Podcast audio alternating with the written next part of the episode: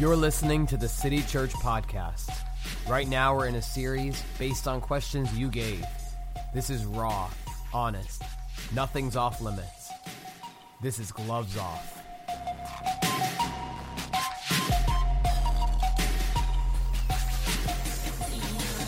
All right, all right.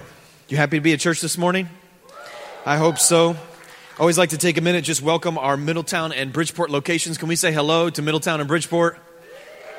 Hi, guys. We love you. Welcome to City Church. God bless you. We're in a teaching series. It's three weeks long where we took a bunch of questions from you all on Easter Sunday and tried to gather those questions into larger themes and answer the specific questions that you were asking. And so last week, if you were here, kind of one of the bigger questions that was asked was why does God allow suffering in the world? And if you missed that, that is an important uh, you know, teaching for our church and for who we are and for how we handle suffering as a church. And so I want to encourage you to go and check that out. If you didn't hear it, you can get it on ourcitychurch.org and, uh, and listen to it there or on the podcast. But today, we're, uh, we're gonna, we tried to clump together a ton of questions that we got on the topic of relationship and sexuality. And so we got questions like, you know, what is a godly relationship? How does marriage really work in God's eyes? What is dating? Supposed to look like? How do we raise godly kids? What about divorce? What about my boyfriend that I'm in love with? Can we sleep together? What about same sex attraction? What about unwanted singleness? On and on and on. All these different questions about sexuality. And so uh, I want to let you know a couple things. We as a church have talked a lot about the topic of sexuality because it's a topic that's pretty relevant for our culture today. And so I did a little math, and we're somewhere around 20 plus hours of teaching recorded on the topic of sexuality, all right? And so I just want to, we're not going to be able to cover everything today, obviously. We're going to do a bit of a, a bit of a broader view of things, but, uh, but I want to just let you know about a couple of teaching series you can go back and review if you're interested. What is this church's perspective on these issues? We did a teaching series called Californication. That was a fun one. I don't know if anyone was here for that. We talked about sexual addiction and sexual pleasure and how those things operate and what uh, is God's heart on that. We did a series called Broken Home, where we looked at what does family look like from God's perspective, what does marriage look like, and then we did a series called Wingman just recently this past year where we talked about relationships and singleness and, and, and being in a relationship and all those different things. And so I encourage you, if you have interest in this topic beyond what I discussed today, uh, go back and review some of those. Spend the next, you know, five or seven days, you know, just watching videos. That'd be fun, right? So today, nobody said anything. Okay. So today, uh, I want to just talk about what is God's plan for sexuality in a broad scope, okay? What is God's plan for sexuality? And I want to say something at the very beginning to sort of disarm us a little bit and just be honest. I realize that today in Midstate, Bridgeport, here in New Haven, that there are going to be many people in the room that you are not going to agree with what we teach today as the biblical understanding of sexuality. And I want to just acknowledge that and say a couple things about that. First is that, uh, that I honor you and that we as a church honor you, okay? And that's very important because one of the things that we believe as a community and that I believe very deeply is that that I don't need to agree with a person on any specific issue in order to honor them, care for them, and love them. All right? I don't need to do that because my honor for them is not stemming from my agreement with them. My honor for them is stemming from the truth that they were made in God's image.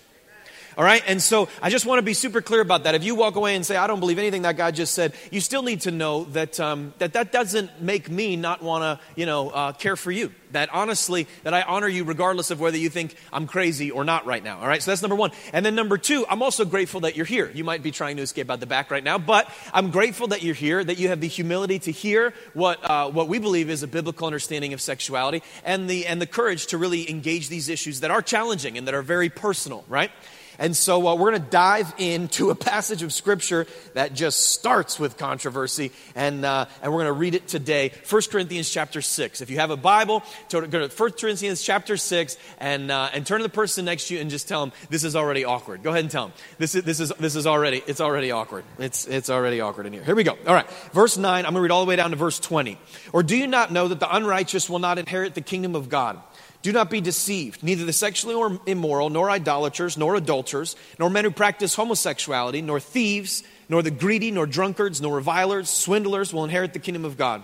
And such were some of you, but you were washed, you were sanctified, you were justified in the name of the Lord Jesus Christ and the Spirit of our God. That's a pretty controversial passage. But then he goes, All things are lawful for me, but not all things are helpful. All things are lawful for me, but I will be enslaved. I'll not be enslaved by anything. The food is meant for stomach, the stomach for food, and God will destroy both one and the other. The body is not meant for sexual immorality, but for the Lord, the Lord for the body. And God raised the Lord and will also raise us up by his power. Do you not know that your bodies are members of Christ? Shall I then take the members of Christ and make them members of a prostitute? Never. Or do you not know that he who is joined to a prostitute becomes one body with her? For as it is written, the two will become one flesh. But he who is joined to the Lord becomes one spirit with him. Flee sexual immorality. Uh, every other sin a person commits is outside the body, but the sexually immoral person sins against his own body. Or do you not know that your body is the temple of the Holy Spirit within you, whom you have from God? You are not your own, you are bought with a price. So glorify God in your body. Woo! It's going to get crazy today. All right, so if, uh, if you want to take notes, you can jot this down. Title of today's sermon is A Good Story. A Good story, a good story. Would you pray with me? Let's open up our hearts to Jesus this morning. Jesus, thank you for the chance to study your scripture. Thank you for these, uh, these issues that are just culturally important and, uh, and oftentimes difficult. Father, I just pray that you give me a grace to communicate today. I pray that you strengthen me in every way and that your Holy Spirit would be among us and that, uh, that you would speak to each of us in a profound and personal way. In Jesus' name, amen. Amen. I always loved a good story. I remember as a kid that uh, I used to read Aesop's Fables. Anybody remember Aesop's Fables? Aesop? Okay. Nobody here in New Haven. All right. Yeah, I mean, you've heard of the tortoise and the hare, right? Everybody remember the, okay? Yeah, tortoise and the hare, you know that one? There's all kinds of different famous fables that Aesop, uh, you know, wrote, and this is, this is really ancient literature, but, uh, but it's still popular for kids today. And there's all these different stories that always have a meaning behind them, right? And so you have the story, like the, like the bunny and the, tor- the turtle, and there's a purpose behind that. So it's slow and steady, yeah, of course it does. And so there's all these different things that we learn from that. I found an interesting one that, uh, that was, uh, was kind of in relation to what I'd like to speak on today. It's called The Ass and the Grasshopper. All right? I don't know why that's funny. Why is that funny to you? What's up with that? One day, as an ass was walking in the pasture, he found some grasshoppers chirping merrily in the grassy corner of the field. He listened with a great deal of admiration to the grasshopper's song. It was such a joyful song that his pleasure loving heart was filled with a wish to sing as they did. What is it, he asked them very respectfully, that has given you such beautiful voices? Is there any special food you eat, or is it some divine nectar that you that makes you sing so wonderfully? Oh, why, yes, said the grasshoppers, who were very fond of a joke. It is the dew that we drink. Try some and you'll see. So thereafter, the ass would eat nothing and drink nothing but dew. Naturally, the poor, foolish ass soon died. Isn't a great story? It's a good one for kids, right? Yeah, I love that one. See, there, you know, it, the punchline on that one would be be yourself, right? Be yourself, you know, but it, gives, it even goes deeper than that. Aesop had a way of really going beyond just the kind of the surface and really getting down into the guts of, uh, of human uh, relationships and truth. And so you could see that in this story, it's not just be yourself. The, uh, the, the donkey made a fundamental mistake, right? He thought that, uh, that fulfillment would come by pleasure obtained, okay, rather than fulfillment coming by design embraced. Just went deep on you. There you go.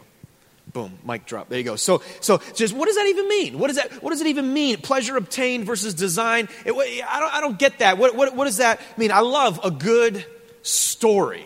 In 1 Corinthians chapter 6, we see Paul trying to articulate to this early church in Corinth uh, the truths about sexuality. And if you know much about the ancient city of Corinth, which you may not, it was a Greek city that, uh, that was very famous for its arts, very famous for its wealth, and very famous for its sex. It was very famous for sexual exploits, experimentation, all different types of sexual experiments that, uh, that uh, the Corinthian people were used to. And so they wrote Paul some type of a letter and asked him questions about sexuality. And he comes back with the letter that we've just read and uh, a portion of. And so in verse 13, he says something a little confusing since we're talking about sex, right? He says, Food is meant for the stomach, and the stomach for food, and God will destroy both one and the other.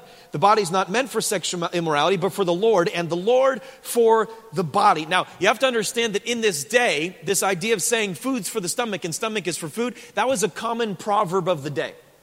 What do I mean by that? It was like saying, well, it takes one to know one. You know that, that phrase people use, right? Or any other common proverbial phrase in culture. So in the city of Corinth, this idea that food's for the stomach and stomach is for food was a common way of understanding sexuality. In other words, what they were saying is appetites are meant to be fulfilled. And if I have an appetite, it's because I am supposed to pursue its fulfillment. And so if sex is an appetite, then it's okay for me to to fulfill it as long as I'm safe and responsible, right? And so that may sound like your, uh, your health teacher in high school, right? Or maybe your parents when you went off to college, depending on the type of home you grew up in. But this is a specific philosophy about sex. And I want to outline it like this. Philosophy number one, you can jot these down. Sex is an appetite to be satisfied.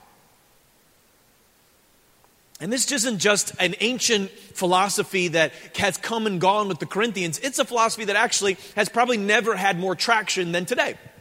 People would say, listen, sex is an appetite to be satisfied, therefore, sex is right as long as it's safe. Okay? And so this is a very, very common idea. You add to that idea the theory that uh, human beings are really just a cosmic accident, that we've evolved from apes, and that there's really no reason why we have any moral compass beyond what we feel is appropriate. Therefore, if I have sexual appetites, it's fine to fulfill them. And so, sex can be recreational, sex can be casual, friends with benefits is not a bad thing, and I can just move into these things and understand listen, as long as it's safe, as long as I'm not intentionally hurting anyone, then these things are all fine. The trick, though, is that sexual appetites are not like any other appetite. Somebody say amen. It's true. I mean, when's the last time you knew someone who was up at 3 a.m. watching videos of other people eating cheeseburgers? Right? Probably don't know anybody doing that because the appetite for food doesn't drive people to do that. But I can tell you that about 63% of men who claim to love Christ are doing that on a regular basis when it comes to pornography. And so we understand that, uh, that sexual appetites are not exactly the same as other appetites. The scripture says that the eyes of a man are never satisfied. That if I find, and this applies to a woman as well, if I find a person that I think is sexually appealing and I am intimate with that person, then it's not enough after a little while. Last night's high is old news. I need something fresh for tomorrow. And so there's always this sense with sexual appetite that I haven't quite gotten all that I need. And so in our culture, there's this constant attitude of improving your sexual performance so that through some incredible sexual technique, you will find ultimate satisfaction. And so people are always thinking, well, if I just become a better lover, I will maximize pleasure. And the problem is, as soon as you separate the pleasure from the purpose, you introduce a third element pain. And so, all around us, we have a culture that has tried to extract from sexuality simply the pleasure and enjoy that pleasure without any consequences. And the reality is that if you're honest, if sexuality is just an appetite to be satisfied, then you become a slave to the appetite, and a hardness in your heart begins to form until you don't know how to have real intimacy. I'm preaching pretty good, but you're not really clapping and stuff, but that's all right. So there's something inside of us that knows that there's more to intimacy and more to sexuality than just pleasure, okay? And so without God in the picture, humanity begins to develop a second philosophy a second philosophy of what sexuality is meant for, okay? See, ever since you and I were born, we've been searching for our identity. There's something deep inside of us that knows that we don't know fully who we are. And because we don't know fully who we are, we're always trying to figure out who we are in respect to other people. And so maybe I identify myself by the clothes I wear, by the car I drive, or by the family I came from, or by the school I went to, always trying to construct a version of my own identity. And so, what we find is that the intense feelings of romance and passion and sexual pleasure become an incredible filler to help me understand who I am. And so now sexuality is not just about pleasure, it's not just an appetite to be satisfied. It starts to help me answer the questions Am I important? Am I valuable? Am I unique? Who am I? And so culturally, we see that people turn to sexuality for a bigger cause, a bigger purpose. And this would be philosophy number two that sex is an identity to be discovered. Sex is an identity to be discovered. I must pursue my sexual passions to such an extent that they will lead me to understand who I really am. This is a philosophy that many, many people adhere to in our culture today. So, sex is right as long as there's love, right? Sex is right as long as there's love because that person completes me. Yeah? Because I don't want to lose you now. I'm looking right at the other half of me, right? If you know the song, the next thing he says, the vacancy that's down in my heart is the space that now you hold. What's he saying there? What's JT getting at? Hold on a second. I don't want to lose you now because I'm looking right at the other half of me. The vacancy that sat in my heart is a space that now you hold. You complete me right?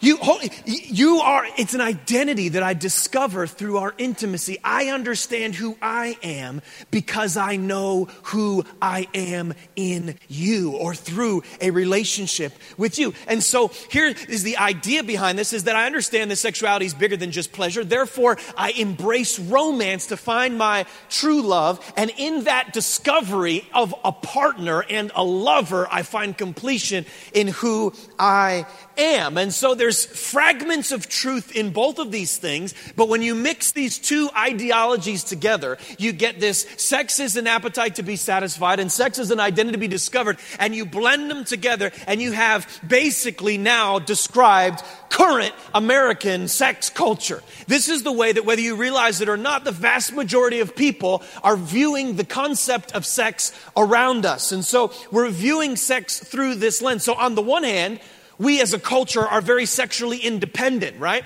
Sex can be casual, it can be purely physical, no strings attached, friends with benefits. But on the other hand, sex can be very, very codependent because I'm finding my identity through my partner. I'm lost without you, and I'm looking right at the other half of me, and, and, and there's something so sacred in that. And so this combination creates all types of wild experiences within our society. Things like sexual addiction, things like this elevation of my true love, things like a fragile identity, and ultimately this longing for more.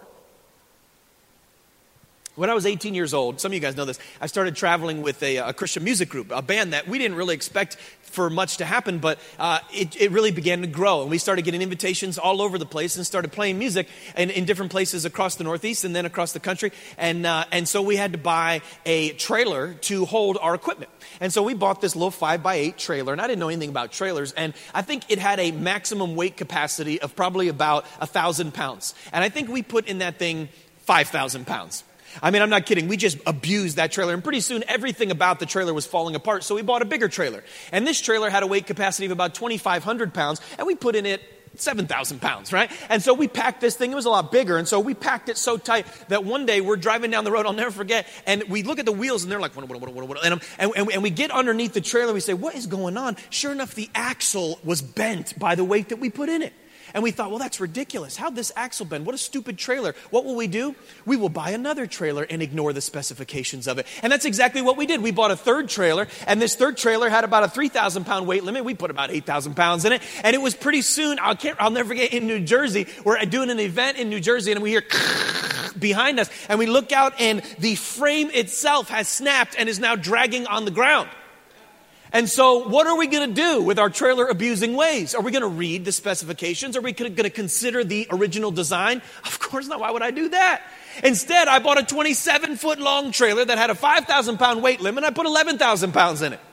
That's what I did. I'm not kidding. A brilliant man that I am. And so there's my fourth trailer, and i am abusing this one. And I remember we're on a, a two week tour all through the country, and the guy was with us. Rob, if you ever see this video, I love you. His name's Rob LaPop, and he was I, I, and he was driving our truck for most of the time. And he's driving this truck, and he keeps br- popping tires because we're thousands of pounds overweight. And so over the course of this one tour, we popped five tires. Five tires. I mean, we were keeping Walmart in business, buying tires as fast as we could. And so we had three or four spares. We were popping so many tires. And guess what we did? We just ragged on Rob. We said, we called him, we called him Rob Tire Pop. We called him, we called him Rumble Strip Rob because he would hit the rumble strip and, and we just say, Rob, man, come on, get your act together, stay off those rumble strips. You're killing us, bro. When all along it was really all our fault. never occurred to me to stop and ask, what is the philosophy that is informing my decisions about trailers? And it's interesting to me that right now, here in the room, you're here, you've been divorced twice. You're here today and you're going from relationship to relationship to relationship. You're here today and you're struggling every single day, every single week with sexual addiction and can't seem to break it. You're here today and you're virgin, but you don't want to be and you're just trying to discover yourself through experimentation. You're here today and you're living with somebody and you're thinking that you're going to find yourself through that and all these different circumstances of life. I wonder if you've ever stopped and really taken the time to consider the philosophy that's informing your concepts of sexuality? Have you developed them just from a television show? Have you developed them from your friends around you or from your parents? Where did you construct your view philosophically about what is sex? Are you just following what your heart tells you to do? Are you just following what the people around you tell you to do? See, what I'm saying is that deep down, I always knew that I wasn't really being responsible with my trailer choices. But for some reason, I don't even know why, I felt like the rules didn't apply to me. I felt like the rule, I felt like I could just bend the rules until I bent the axle. And some of you, you're going from trailer to trailer to trailer to trailer, and you're wondering why is this consistently causing? I'll just get another one. I'll just, I'll just get, another, I'll just get a bigger one. I'll just get a nicer looking one. The other thing, you know, that made me never consider the purchase of an appropriate weighted trailer was the cost. I was afraid of the cost. They cost too much. And I felt like I couldn't afford that type of an investment. Turn person next to you say, dang, that's deep. That's deep. See what he says in verse 13 here? He says, The body is not meant for sexual immorality, but for the Lord, and the Lord for the body. Wow, what does that mean? First, what he's describing there is that there is a particular intention behind sexuality. It's not meant for sexual immorality. In other words, it is meant for something else, okay? And so, what does that even mean? What is it meant for? Well, what we see in creation is God has made stars and He's made trees and He's made dogs and He's made mountains. He's made all these things physically, but then He also made invisible systems. Things you and I can't see, but that operate behind the scenes. Things like sowing and reaping, things like gravity. And some of them are very obvious, but others of them are a little less obvious. And what He's saying here is that when God created sexuality, He did it with a very particular framework or pattern in mind. And He says it's not meant for sexual immorality. Now, that word sexual immorality is translated a number of different things in the scriptures, but fundamentally, as you dig into the Greek, it's a pretty simple word. It literally just means a marriage relationship. Anything outside of that marriage covenant would be considered sexual immorality. And so he's saying that, you know, I've designed a man and female to give themselves to each other, and this is what intimacy looks like between two individuals. And he says the body was not meant for sexual immorality. There's a pattern here. Okay, then verse uh, 14, take a look what he says next. It gets even more intense. He says, And God raised the Lord and will also raise us up by his power. So there's a resurrection piece to this. Do you not know that your bodies are members of Christ? Shall I then take the members of Christ and make them members of a prostitute? Never. I mean, who's talking about a prostitute, Paul? Like, what's going on here? And where are you going with this? He says, Or do you, verse 16, or do you not know that he who is joined to a prostitute becomes one body with her? For as it is written, the two will become one flesh. Now he's speaking about sexual exploits it's outside of the relationship of marriage. And so he's saying that something happens here. There's a connection, okay? And he starts with this phrase, do you not know? Now, this is important because three times in this little passage that we've read, Paul says, do you not know? Do you know why I said that? Because he was concerned that you didn't know. He was concerned that people would live their lives unaware of this, that it was easy to just adopt the cultural norms for sexuality and not realize that those are in fact the things informing your ways of thinking. That you've adopted ways of thinking that are contrary to God's original pattern because they came naturally to you. And due to the sin inside our hearts, those natural inclinations seem like they're true. And in seeming like they're true, if no one tells you that there's something deeper going on, it's possible to live unaware. And so he says, Do you not know that your bodies are members of Christ and that you are one flesh with Him. Now, if you know the scriptures much, you know that he's quoting a passage from Genesis chapter 2. I'm going to look at it today. Genesis chapter 2, you probably heard this one. If you've ever uh, been to a wedding or in, in, a church service, it's often quoted. It says, Therefore, a man shall leave his father and mother, stay with me this morning, and hold fast to his wife, and they shall become, what's that next little phrase? One flesh, okay? And so he's referring to an ancient pattern here, okay? An ancient pattern by which a man who carries a seed, we'll do the G version today, and a woman who has an oven in her tummy, right? Come together, okay? Come together. The man leaves his home, commits his life to one, and then they are intimate physically, and it results in pleasure, it results in offspring, but it also results in a sacred bond of the soul. This phrase, one flesh, flesh, we think of it physically. And we say, okay, okay, I get that, Justin. I know the biology here, and I know it's one flesh. You know, like we don't need to draw a picture, right? We all get this, right? And so I understand the one flesh idea, but, but what Paul would say is, no, no, actually you don't. Because one flesh is really not about physical union. It's much deeper than that. If you dive into the original Hebrew concept of one flesh, you realize that it fundamentally means the mingling of souls. It means the whole life being bonded together. Scientists have, in fact, found that this is true. That when an individual is sexually intimate with another person, there is a hormone released in the brain known as oxytocin that sexually binds people mentally and emotionally together. It's like a cement that draws people together, not just physically, but intellectually, mentally, emotionally. I am bound to this other person. And so, this bond called sex is supposed to be something, yes, that is physical, but that also is mental and social and financial financial. In other words, in every way, when a man and a woman are intimate, they are to be tied one to another. And this is why he says it's so crucial that this particular bond is kept sacred between a person you commit your life to. Because if you just give it to everyone, you are now tearing aspects of your heart off, thinking that you can isolate the physical pleasure or discover your identity through this experience, not realizing that there's something much deeper going on here. So, Paul's argument, thank you, one person that agrees. All right. I told you some people aren't going to agree. Paul's argument here is that this bond is not just for pleasure or for offspring. And I want to look at probably for me one of the most profound verses in the entire passage, in the entire New Testament. It's verse 17. He drops it right in the middle of this discussion about sex.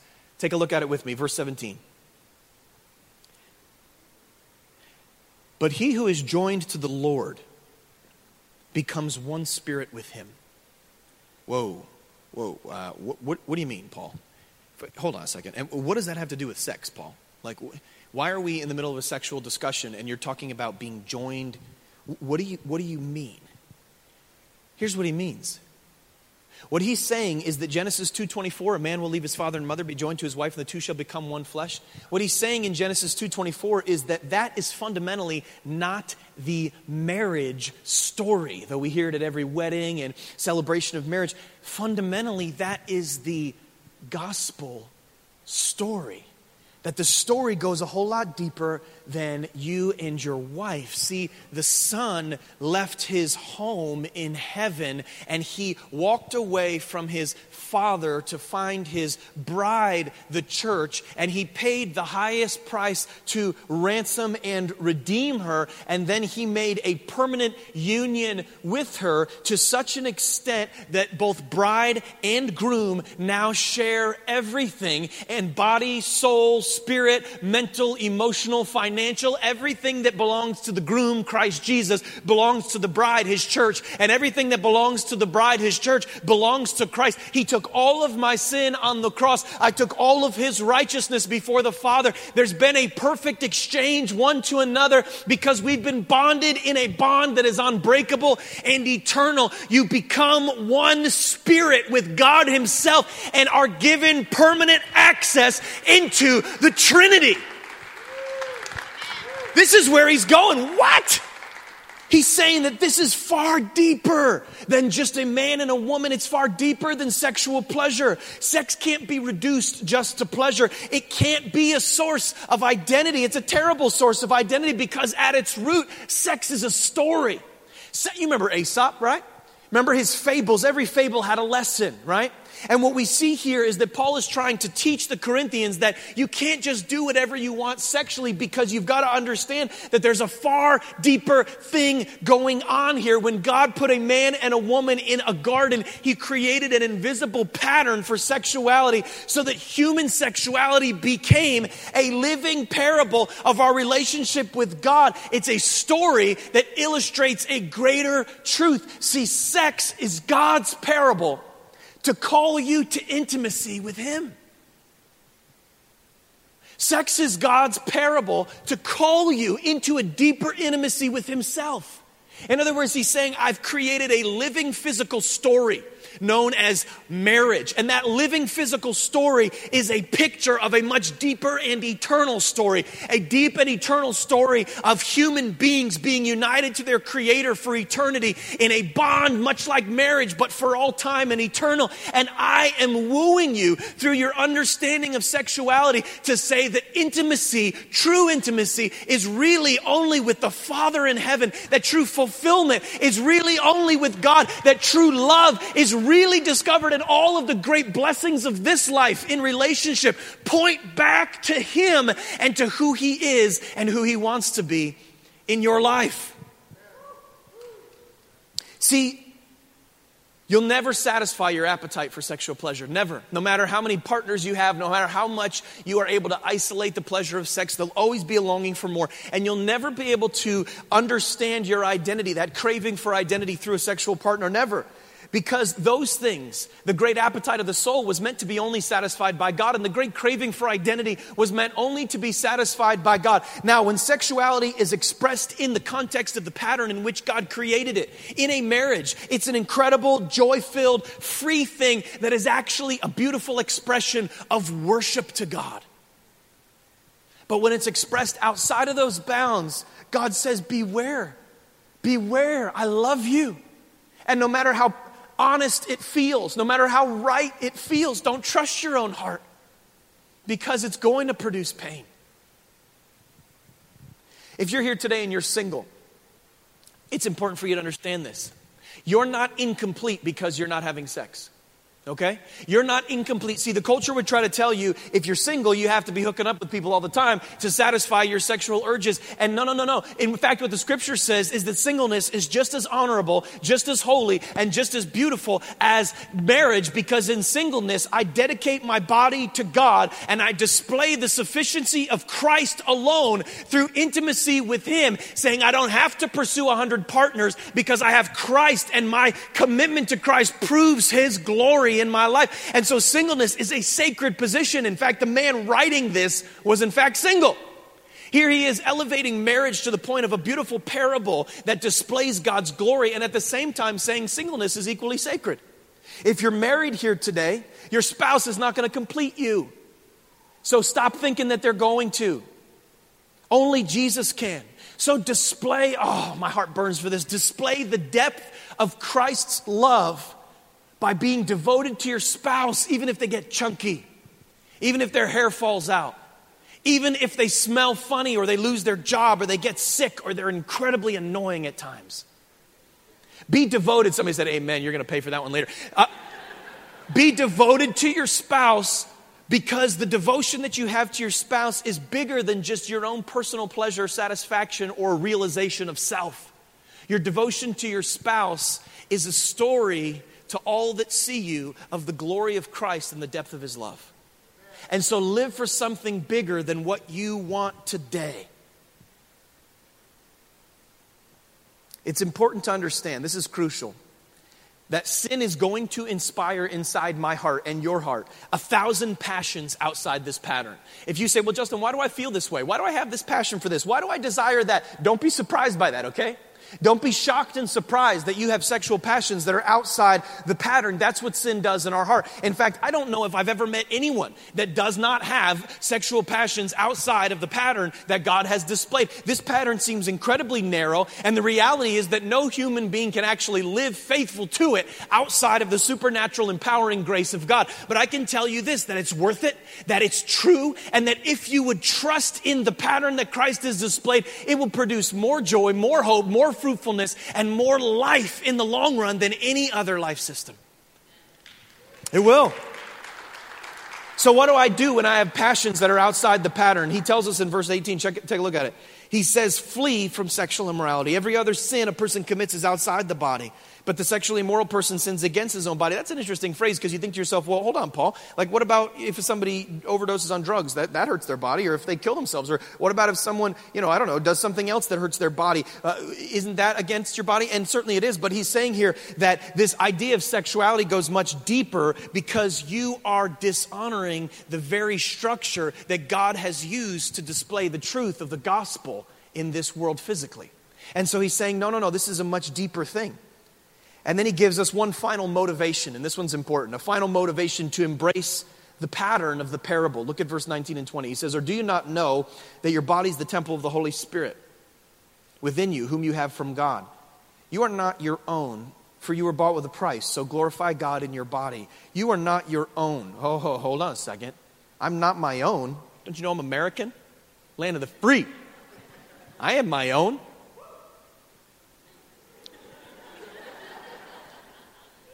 But Jesus says, No, you're not. If anyone wishes to come after me, he must deny himself, take up his cross, and follow me. For anyone who wishes to save his life will lose it. And anyone who loses his life for my sake will find it. In other words, he's saying, if you want to come after me, I demand exclusivity. I demand that I am your Lord.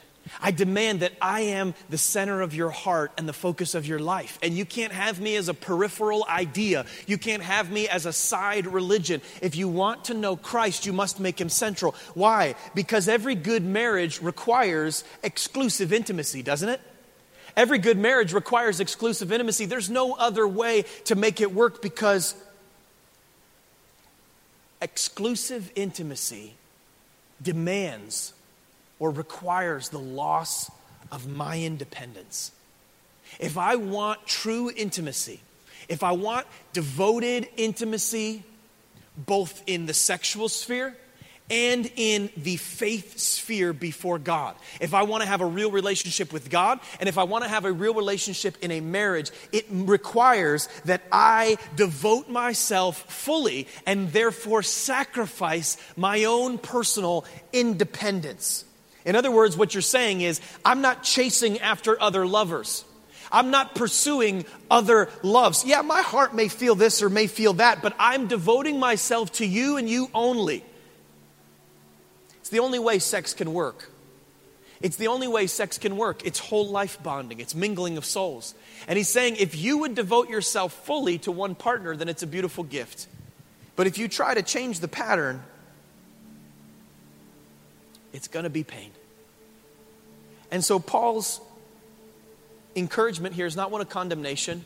He was dealing with a culture that thought he was crazy, much like I'm dealing with a culture today that thinks this is crazy. It wasn't one of condemnation for your past sin. It wasn't one of condemnation for your impulses and desires that are far from this pattern. No, no, no, no, no. We all have those. It was one of invitation. Find something bigger, find something greater. Find who you are. It's the only way for sex to work, it's the only way for the gospel to work. And Jesus understood that. Jesus understood that losing your independence was the only way for the gospel to work. That's why he lost his independence. The word became flesh and dwelt among us. I wonder how long was Jesus a man? 33 years? That's not what the scripture teaches. The scripture teaches that Jesus became a man 2,000 years ago, and he will forever, eternally still be a man. That when God decided to embrace humanity through the incarnation, it was not a 33 year commitment to the human race, it was a permanent bond to humanity that for all time he will be fully God and fully man. In other words, he was saying, I am losing my independence from a crooked, broken human race by becoming a man and tying my destiny to their destiny. I will forever be a man. I will forever be human, and I lose my independence because I am desiring exclusive intimacy with my people.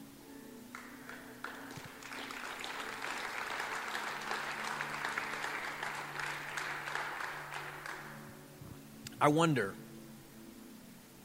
I wonder if um, the root of your problems are an unwillingness to surrender. I wonder if you get down to it, that's the root of the problem. Just stand on your feet with me this morning, every location. Let's just take a moment. Open up our hearts to God. I want to challenge you today to consider taking a step of faith this morning. You know, culturally, it's much easier to create my own independent views of sexuality. That's much more convenient, it's, it's, it's much more comfortable. But the challenge of coming to Christ is saying, God, this doesn't feel natural and it doesn't feel advantageous. It may not even feel like me. But I'm going to surrender my independent view. I'm going to surrender my natural passion. I'm going to surrender the shame of my past. I'm going to surrender the idol of a partner. And I'm going to look to you, Jesus. This morning, Jesus invites us, genuinely invites us, to pleasure that's greater than sexuality. Jesus invites us to identity that's higher than sexuality. And sexuality as a gift must be celebrated, but it can never be the source. Because Christ is saying, no, no, see, it's a picture, it's a parable. And it's all along pointing to an invitation to come close to me. Would you close your eyes this morning and just take this moment